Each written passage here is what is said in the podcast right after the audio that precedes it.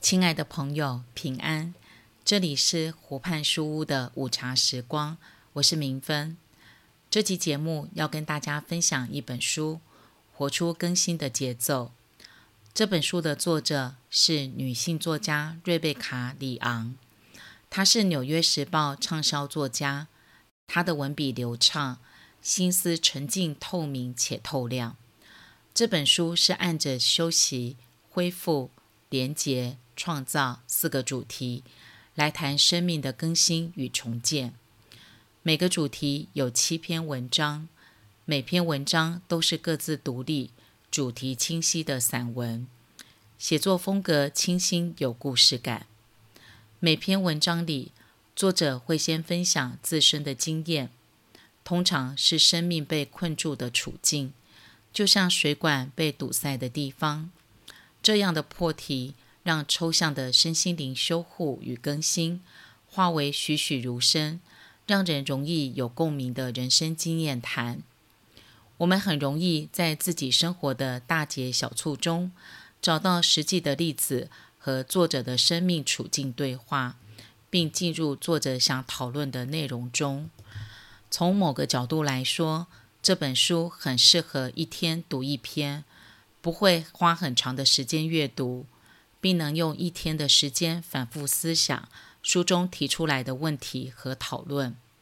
每天固定一段时间阅读，因此每天便能展开不同面向的思考。持续累积下来，我们便从不同的角度来省视生活与生命。透过阅读带来有距离的自我观看，这能带来意想不到对自己的新发现。以及为生活所需要的动能注入新鲜的活水。书中提到四个主题，但我格外喜欢书中关于休息的深入讨论。瑞贝卡对休息的想法，并不是躺着不动，也不是什么都不做的耗费光阴。他提出积极的休息概念，希望能透过积极的休息行动和生活习惯。让人的生活走在好的方向上，有源源不绝的生命力，来活出个人独特的生命和新样貌。这本书的起头从瑞贝卡某次参加在海边的户外退休会发生的一场意外经历谈起。退休会的本意是让参与者有一段安静、远离尘嚣喧扰的时光。能在完全的安静中来重新聚焦自己的心思意念，好为前方未来做更好的安排。退休会很看重全然独处的时光，因此有一段时间让成员各自放风，选择自己自在舒适的方式来探索海边小镇。瑞贝卡决定去参观一栋特殊设计的房子。这是一栋叫做“面向大海”的百年老房子，房子里陈列着各个不同时代的经典古董，并有一个图书馆。图书馆的窗户边框有特殊设计，从窗户看出去是一片布满岩石的海滩。瑞贝卡盘算着要在窗前边喝咖啡边吃甜点，静静享受窗外的海景。在这么做之前，他先去洗手间。洗手间是老房子的一部分。关上门后，门锁的地方卡住了。瑞贝卡被关在石头凿出来的狭小密闭空间里。她随身携带的老旧手机很耗电，当时只剩下很少的电力。她试了很多次，没有办法打开洗手间的门。她被困了几个小时，手机也没电了。处在狭小密闭空间，让她感到窒息。甚至身体抽搐，瑞贝卡很无助，她被困住，没有求助对象，甚至没有转身的地方，以及一扇她打不开的门。恐惧的感受淹没她，瑞贝卡不禁想到自己曾奋力对抗恐慌症、忧郁症和焦虑症很多年，才重拾健康的人生，并把这个过程写成一本书，是当时的畅销书。瑞贝卡此时此刻感受到的灭顶的恐惧感，以及身体种种反应，让她怀疑，时隔七年，难道恐慌症的旧疾复发了吗？当瑞贝卡和丈夫、孩子们搬到纽约的曼哈顿居住，她的恐慌症变得严重。她很害怕待在密闭狭小的空间里，包括坐飞机、坐火车、搭电梯，或处在摩肩擦踵的人群中。为了能顺利搭电梯，他甚至需要上班时间比别人多等候二十多分钟，只为了等一个完美时机。也就是电梯里的人不超过五位，即便等到完美的时机，他仍需要屏住呼吸、紧握拳头，才有办法忍耐在电梯里从一楼坐到九楼。亲爱的朋友，在生活里的邻舍、职场的同事，以及我们的亲朋好友，甚至至亲，我们应该都很容易听到类似瑞贝卡经历的真实故事：罹患忧郁症。焦虑症或者是恐慌症的人们，当事人受苦，与他们生活在一起的至亲也同样受苦。瑞贝卡指出，我们正处在一个集体遭受恐慌袭击的阵痛环境中。我们忘情地追求诱发焦虑的职业，企图用很多方法来追求安全感，想尽办法透支自己来跟上时代的脚步。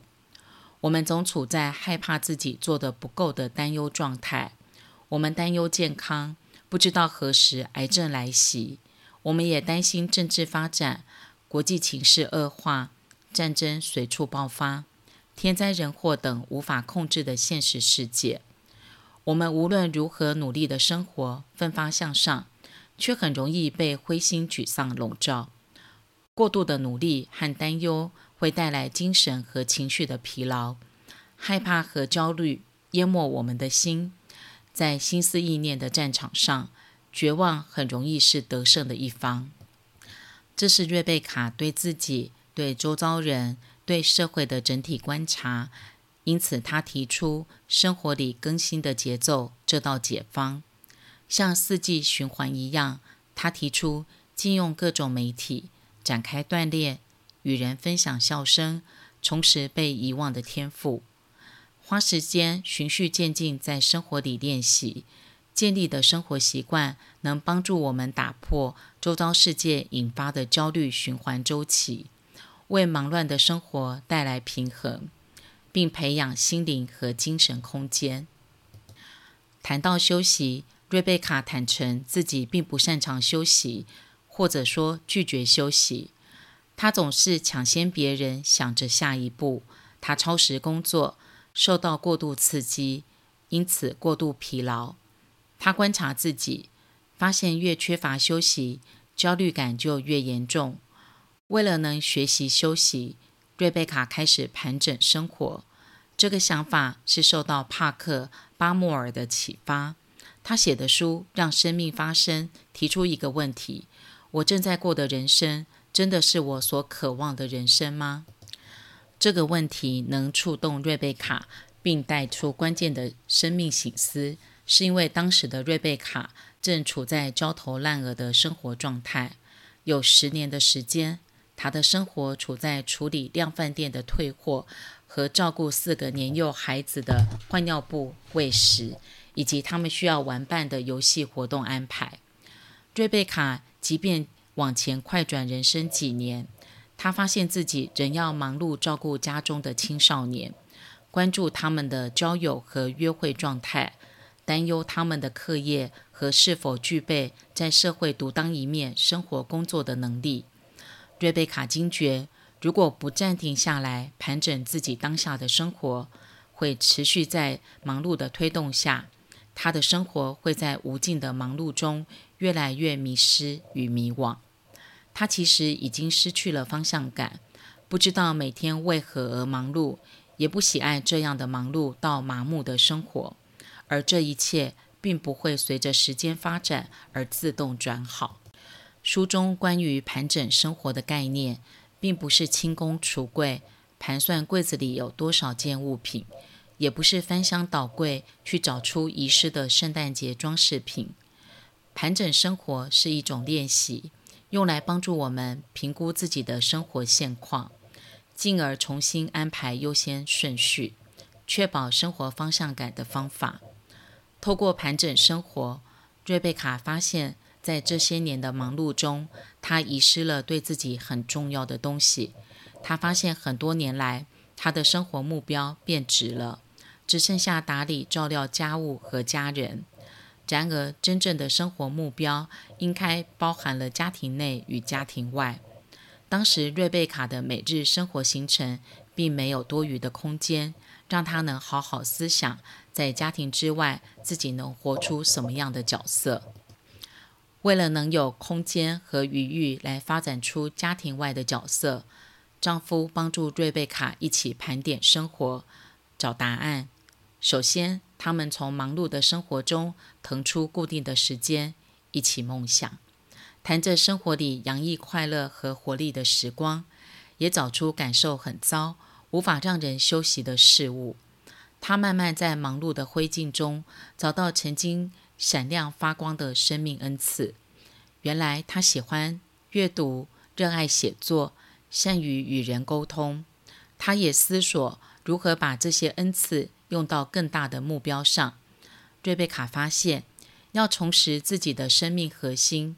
必须先放下手上的工作和责任，好好休息到盘点完当下的生活现况，这是回归生命核心的关键步骤。在生活的盘整上，瑞贝卡会固定每天问自己几个问题：问题一，神要带领我到什么地方？问题二，我的人生道路遇到哪些新朋友？问题三，我能在哪些新的事上投注心力？并在显而易见且立即的事上采取行动。瑞贝卡会记录对这些问题的思考和收获，也记录进展。等有充足的时间，他再回顾这些记录，整顿出脉络的发现。习惯每天固定的盘整时间后，瑞贝卡每一季会腾出几个小时进行更深入的探索。他会问自己四个问题：问题一。找出已经在做的哪些事是对的，这个问题帮助他对生活保有数算恩典和建立感恩的心态。辨认出来的事成为持续努力的基础，看看是否能够成为长久积极努力的人生方向。问题二，找出已经在做的哪些事是错的，这个问题帮助他分辨出偏离轨道的事。找出感觉错误的事情，他会同时列出以及评估要面临的挑战。这个过程能帮助他解决问题。问题三，找出哪些事让人感到困惑。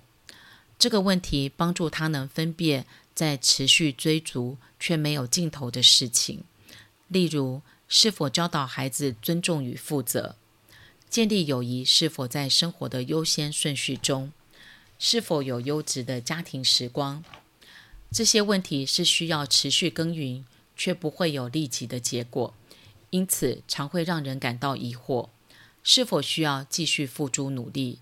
但如果换个角度，每次思考这样的疑惑，就写下自己做了什么努力和行动，也记录自己的疑惑点是什么。写下来后，疑惑就能迎刃而解。同时也能消除思考这些问题带来的焦虑。问题四：找出哪些事遗漏了？这个问题通常是自己的盲点区域，无法独自分辨出来，需要寻求丈夫或亲近的好友提供洞见。过程中，除了能找出自己的盲点区，也能厘清自己的渴望。对瑞贝卡来说，能正确地盘点个人生活是一个神圣的过程，因为我们每天都在管理生活与一生的岁月。当我们在充分休息与盘点生活后，便能不断回到上帝创造我们的生命核心计划，并滋润了心灵、才干恩赐与生命热情，并有正确方向的发展和生活锻炼。我们会拥有新的生命视野。能持续向着美善的生命标杆前行。在休息的讨论上，瑞贝卡也提出安静的重要。我们需要在生活中创造能让自己安静的空间。在安静的空间里，我们能够仔细地聆听。安静意味自在的独处，也就是独自与自己的思想、挫败、希望、梦想、伤害和渴望相处。